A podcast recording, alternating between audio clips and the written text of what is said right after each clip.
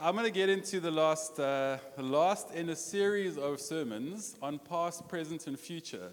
Okay, who's been here for all of them so far? Sure, sure, sure. A lot of catching up to do. Okay. We did miss last week because we all went to Somerset West for Andrew um, and to be part of the hub meeting, which was amazing. Um, it really was an incredible time, and I really got great feedback from it. So well done for all of you who went. It, was an, it really was an amazing time.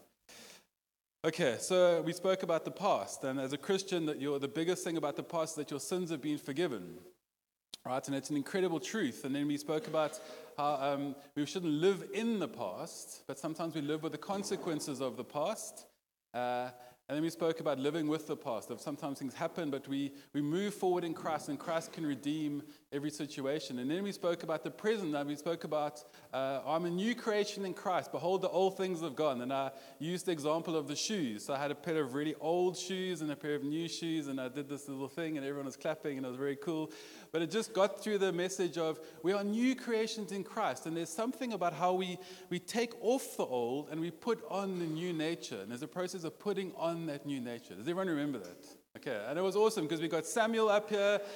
I said, we don't regard Samuel in only human terms anymore because what Christ has done on the cross, we now regard him in, as a spiritual being, right? Something has happened inside of him. The Holy Spirit now lives inside of him. So when you look at him, you're not looking at it as a mere mortal, but you're looking at a man who has been recreated in Christ, and the Holy Spirit dwells inside of him, which makes him, what we use the word dangerous in some sense, right? Like he, he can go out and preach the gospel and get people saved and, and change people's eternal destinies. Okay. And that goes for everyone in this room, not just Samuel. Okay, he's not the only one. But maybe God highlighted him for you. I don't know. But that, okay, so that was the present. And now I want to talk about the future. And I, I'll talk a little bit about eschatology, just a little bit. And eschatology is just the study of end times or the study of end things. And uh, can be a tricky topic. I sent my, my preach to Mike. I was like, hey, Mike, what do you think of this? He was like, yeah, like I agree with most of it.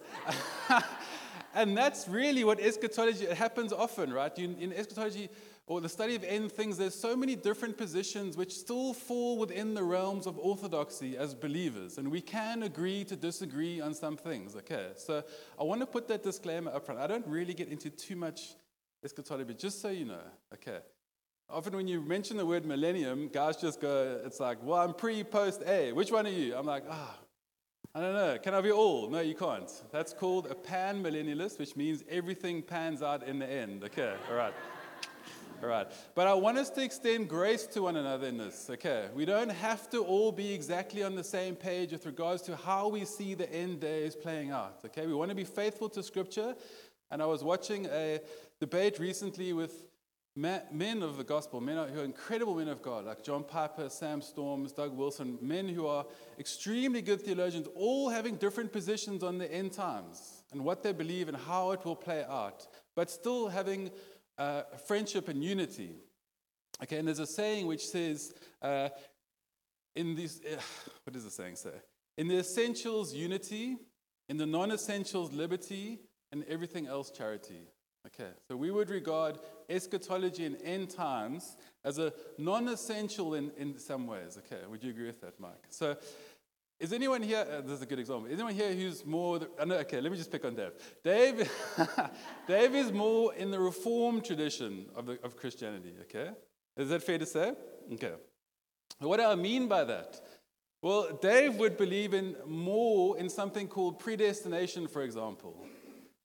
Now that's fine. Because Reformed theology is orthodox and they do believe in the thing called predestination, and, and we can walk in unity in that thing because we don't see it as an essential. Okay, we can disagree on how we see predestination playing out.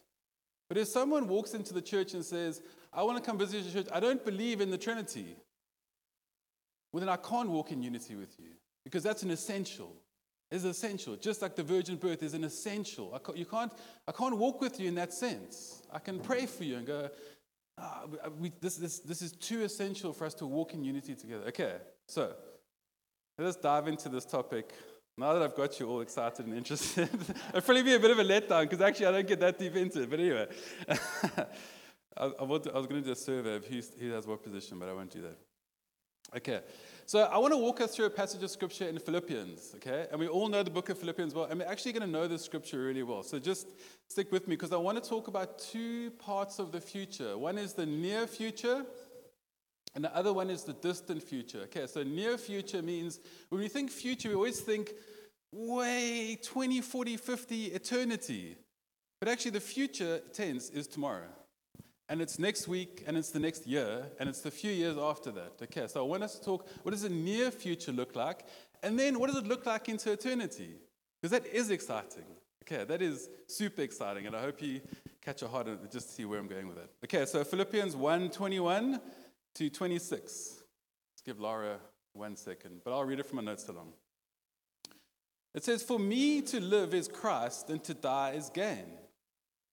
But if I go on living in the body, this will mean fruitful labor for me. So what shall I choose? I do not know. I'm torn between the two. I desire to, part, to depart to be with Christ, which is far better indeed. But it is more necessary for you that I remain in the body. Convinced of this, I know I will remain and I will continue with all of you in your progress, for all of you, for your progress and joy in the faith. So that though my coming to you again, so that through my coming to you again, your exaltation in Christ Jesus will resound on account of me. So Paul's writing this letter, the letter to the Philippian church. He's writing from prison. So the context is he's in chains. He uses that language often in this book. He says, I'm in chains. I'm a prisoner, right?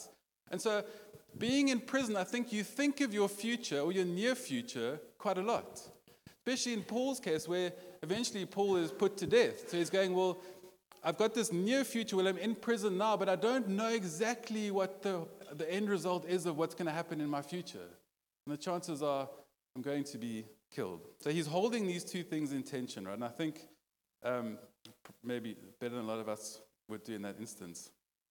But he's wrestling through this thing of of the near future, what's going to happen soon, because he talks about it in his passage, and he talks about the distant future as well.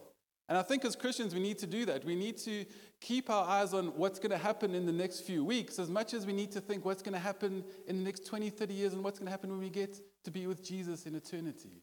So, who's heard this phrase? So heavenly minded that you know earthly good. Yeah, we all know it. Yeah, yeah. If you've been in charismatic circles for like a year, you've probably heard it, right? And that's a good one. And I, I, it's not terrible. Like, I think we do need to be thinking about what's going to happen in heaven. But sometimes you get people who are too obsessed with going, what's happening there, and forget about what is happening here. And I think we need to hold that, that passage with um, Wayne Turner's favorite author, which is C.S. Lewis. You can speak to him about that afterwards.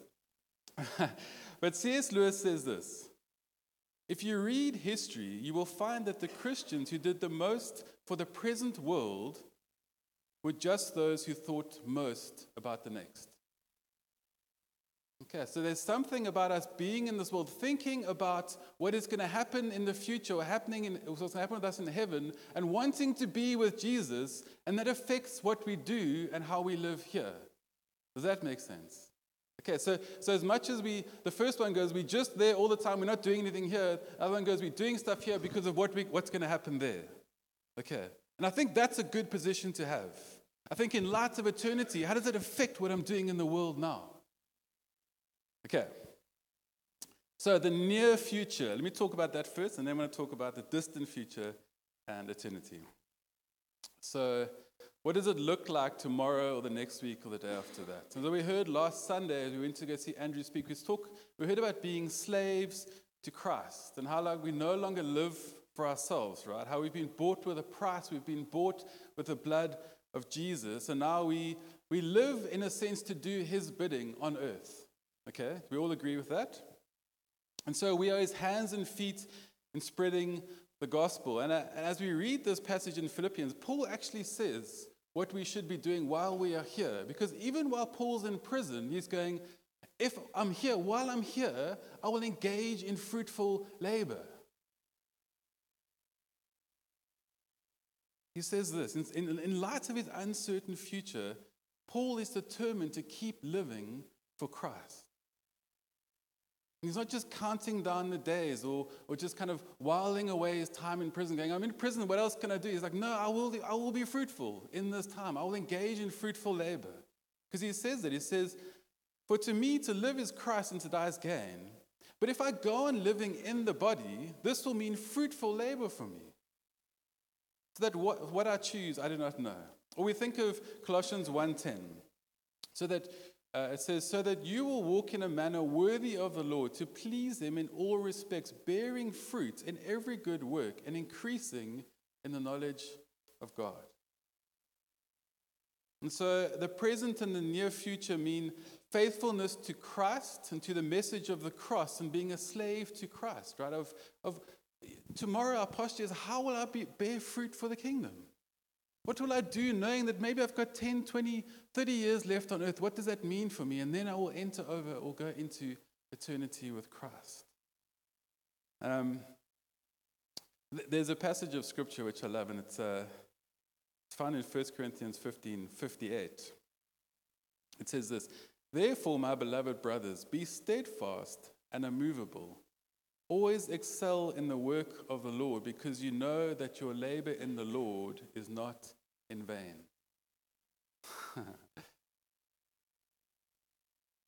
and uh, there's a, I shared this song once with Haka. Who knows that planting a church can be hard work? I mean, who knew, right? I mean, it's all easy, it's all cool and fun. But actually, sometimes it's hard work. Sometimes there's labor that goes in there to, for there to be fruit that is born. And, and uh, one time I remember sending Heike the song, and it had been a particularly hard week. And the song is beautiful. Oh, it's so beautiful. It just goes, Your labor is not in vain. I was like, Yes, this is going to encourage Heike so much. And she's sitting on a bed and she just starts weeping. I'm like, No, this is the wrong effect. Like, you're supposed to be joyful. Yes.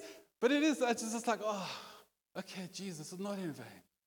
Thank you, Jesus. What we're doing is not in vain. I'm sure all of us have felt that at some point in our lives when we, we're running hard for Jesus and He just reminds us it's not in vain. It's not in vain. There's a reason why we do this, there's a reason why we are here. And I, and I thought of this today. I thought, like, we, we think about the work that we must do and the labor we have to do. And sometimes it gets quite hard, and we go, this is not fun. And then we think of Hebrews, where it says, For the joy set before him, Christ endured death on a cross the ultimate work. and we just called to do daily work for the kingdom. Just be faithful. Don't spend too much time on an app. Rather spend time in the Word. For the joy set before him, he endured the cross. Our labor is not in vain, but it should be joyful as well. Okay. So, that is the near future. I hope all of you see that now. We are slaves to Christ. We are working and producing fruit for his kingdom and advancing his kingdom. So, the distant future, what do I mean by that? Well, I think you all know. the distant future means eternity, right? In this sense, Paul is going, it is far better to be with Christ. He says that in this passage. And so you're going, maybe you're new to the, to the faith, and you're going, what do you mean by that? Like, what does it mean to, to be in eternity with Christ? I'm not really sure.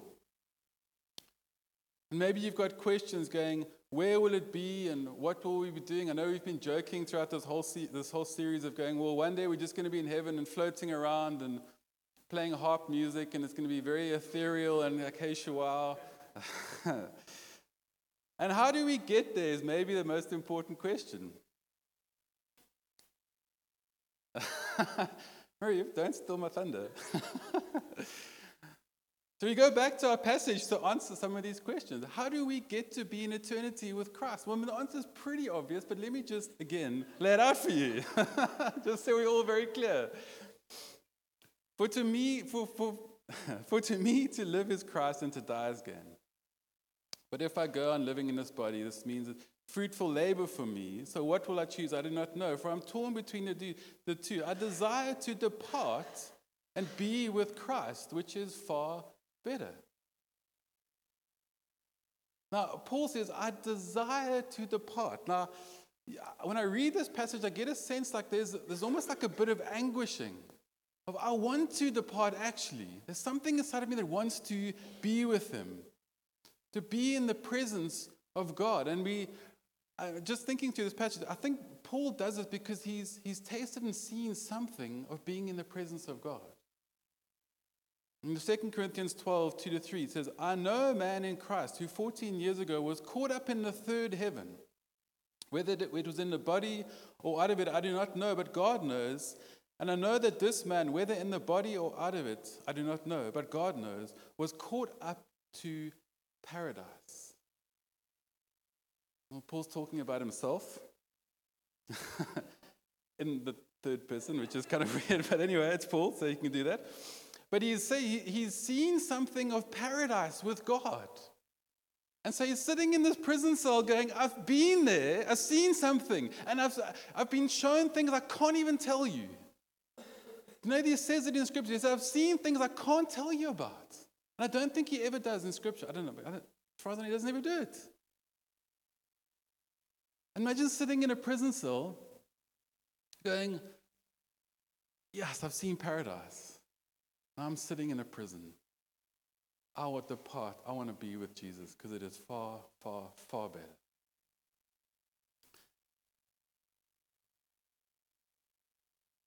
And so, Paul, in some sense, is longing for death.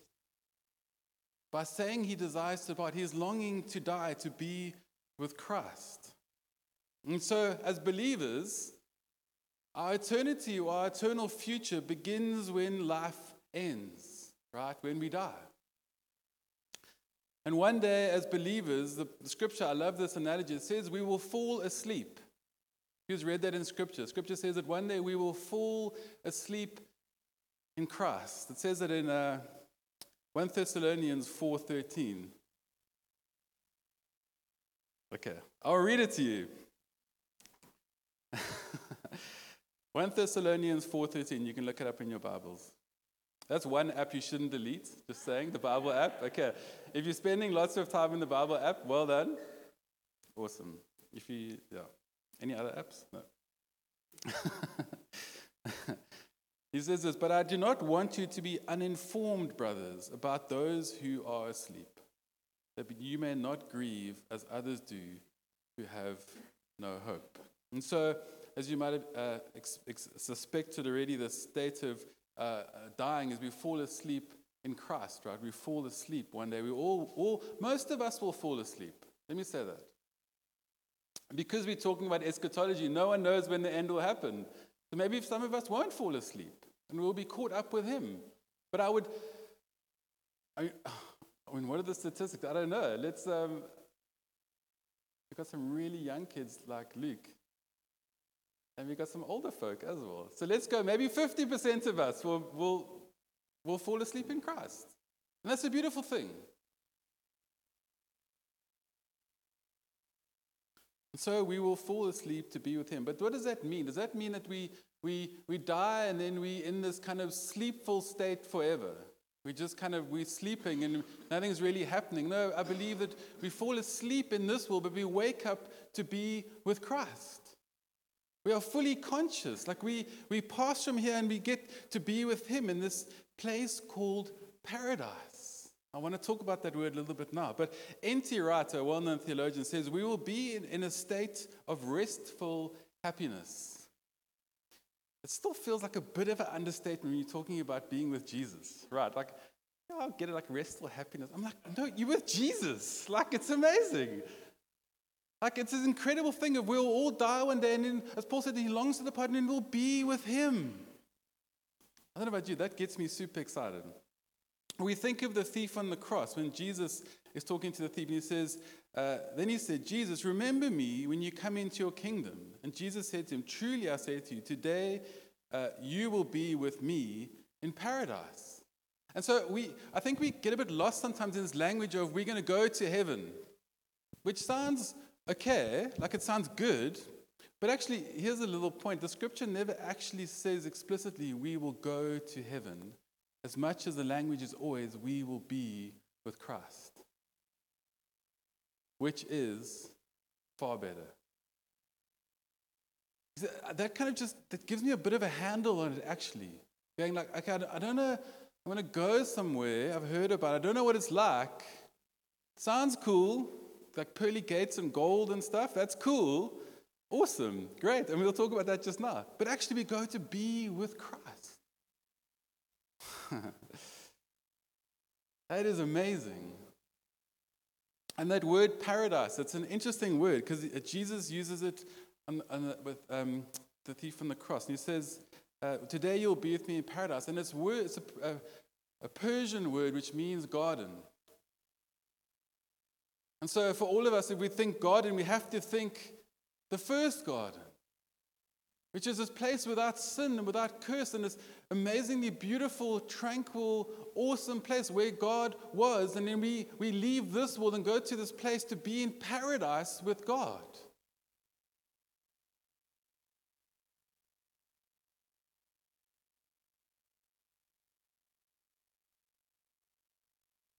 And so we pass, we fall asleep in this world, we wake up to Christ. But then that's not all. But I'll get to that now. I was in worship, I was thinking we at um, my father, my late father-in-law's birthday today, Dennis. And who, most of you, some of you would have met him. No, no, yeah, yeah, no, yeah. But um, so I just I was thinking in worship though, like it was his his birthday, and I was thinking in worship like as we were singing those songs, "All hail King Jesus, all, all hail the Savior of the world." And then today he he is in the presence of Jesus, and I'm sure he's singing the same song. Like that is the best birthday present ever. Like he gets to be in the presence of Jesus.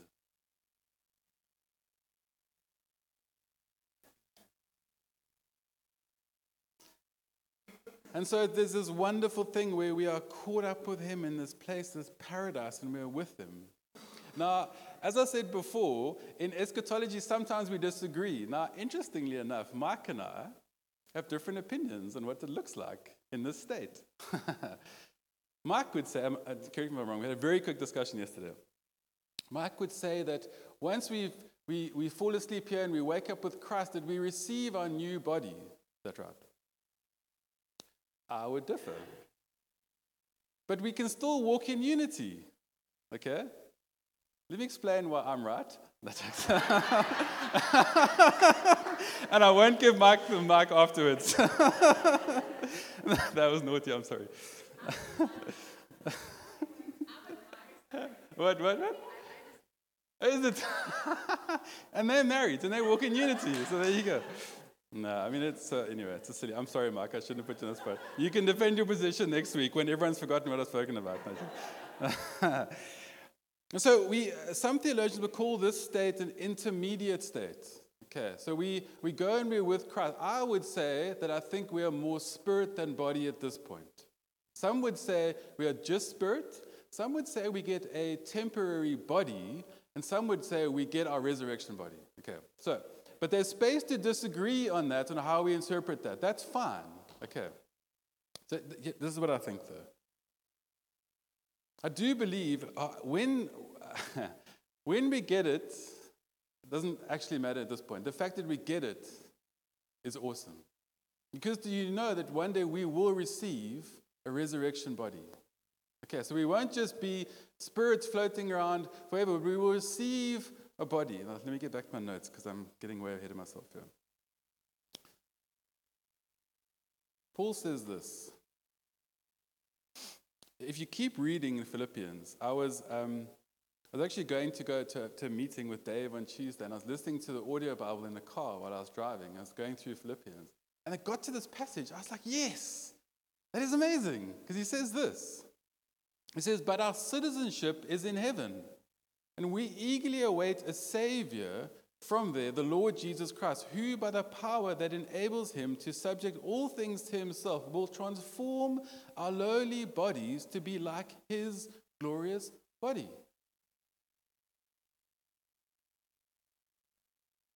Or 2 Corinthians 5 2, which says, We groan longing to be clothed in our heavenly dwelling. And so For one, one thing, one case of this could be that we will receive on the last day our earthly bodies, which have been transformed into our glorified bodies. John Piper says this, just to further cement my position. he says the old body will become a new body, but it will still be your body. There will be continuity. God is able to do what we cannot imagine. The resurrection is not described in terms of a totally new creation, but in terms of a change of the old creation, a change of the old creation. And that's what Paul is saying, Philippians, saying he, he, uh, he will transform our lowly bodies to be like his glorious body. So one day we will receive a resurrection body. Now, what does that mean? Do we just we get our old, oh, what does it mean to have a glorified body? We'll get a, a new body. And what does that look like? Well, I think we need to look to Jesus when he reappears, right? He comes back and he appears to the 500 and to the disciples, and he comes back in a body, a resurrected body. Because when Jesus comes back, he can walk into closed rooms. Has anyone done that here in this body? You've tried. he disappeared. Has anyone here disappeared? like I'd be, yeah. In what sense? Okay, I mean, you can ghost ghost someone in this day and age, which is crazy. He never rested, and so we too will receive this new body. Instead of being perishable, dishonorable, and weak, all due to sin, our glorified bodies will be imperishable, honorable, and powerful. And we can eat. Jesus ate, cooked, cooked on the beach. now, that all sounds amazing, right? It, so, it sounds awesome, and it is. Kind of like the super, I keep thinking of like a superhero analogy, but I couldn't really think of one because I don't really watch superhero movies. But I went to watch them anyway. I won't talk about that. And so, as I said, uh, people disagree on when we get that body. I think there's different views. As I've said, there's probably more than the three views that I've said. One view is that we receive our bodies on the last day the, after the final judgment. And scriptures like John 6:40 say, for this is the will of the Father, that everyone who beholds the Son and believes in him may have eternal life, and I myself will raise him up on the last day. Or 1 Corinthians 15 23, each will be raised in his own order. Christ the first fruits, and after those who are Christ, of those who are Christ's in his coming. And so that is one view that I'm, i will present to you, knowing that there are other views and we can agree to walk in unity on those things. But the question then arises well, you know, we've, we've been in a state with Jesus and, and we've been with him, and then he promises that we'll get these resurrection bodies and at the last day, the final day. But what do we do with these bodies? Where will we be?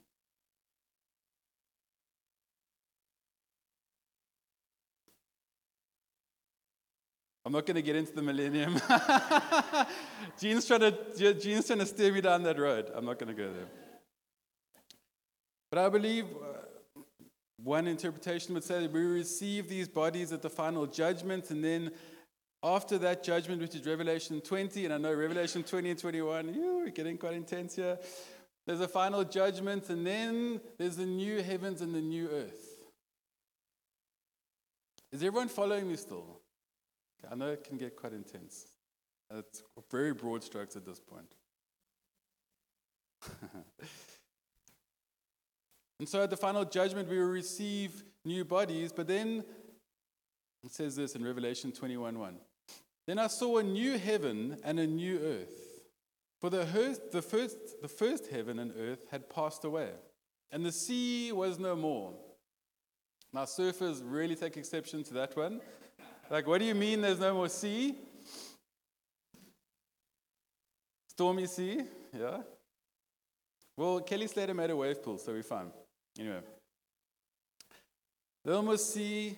I saw the holy city in New Jerusalem coming down out of heaven from God, prepared as a bride adorned for her husband. And I heard a loud voice from the throne saying, Behold, the dwelling place of God is with man. And he will dwell with them, and they will be his people. And God himself will be with them as their God. He will wipe away every tear from their eyes, and there will be no more death, no mourning or crying or pain, for the former things have passed away. And the one seated on the throne said, Behold, I am making all things new. And he said, Write this down, for those words are faithful and true. And he told me, It is done. I am the Alpha and the Omega, the beginning and the end. To the thirsty, I will give freely from the spring of the water of life. And to those who overcome, and those who, and the one who overcomes will inherit all things, and I will be his God, and he will be my son. And so we get this picture of a, a new earth which is free from sin, evil, sickness, suffering, death. And it will be similar in some sense to the current world without the curse of sin. And I think is a picture of something of this Eden restored. And so the question which has been burning on all of our minds is will we be playing harps? Well, the scripture doesn't tell us explicitly, but it does say that we'll be worshiping him with trumpets. And I do believe that there'll be work to do.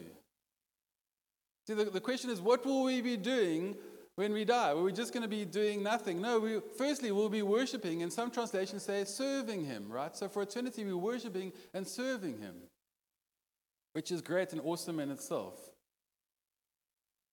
But I, I, do believe that we will be doing work. If we, if we think of the new heavens and the new earth, of this picture of a restored picture of what was happening in Eden, well, then what was the command that God gave to Adam? And the Lord took the man and put him in the Garden of Eden to work and to keep it. See, the difference between working in, in the Eden sense and working now is that there's no more curse. Who knows that working is hard? Karen knows. But work then will be a, this is crazy. Work will be a joy. Yes, I get to work. Amazing.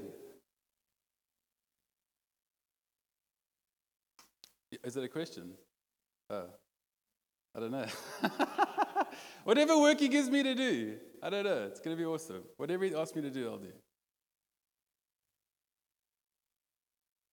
And then this, this, final, this final passage that I just loved in Revelation 21. But I saw no temple in the city, because the Lord God Almighty and the Lamb are its temple. And the city has no need of sun or moon to shine on it, because the glory of God illuminates the city, and the Lamb is its lamp. How cool is that? We will one day be with Jesus on the new heavens and the new earth, where he will illuminate everything. Probably more brilliant than the sun.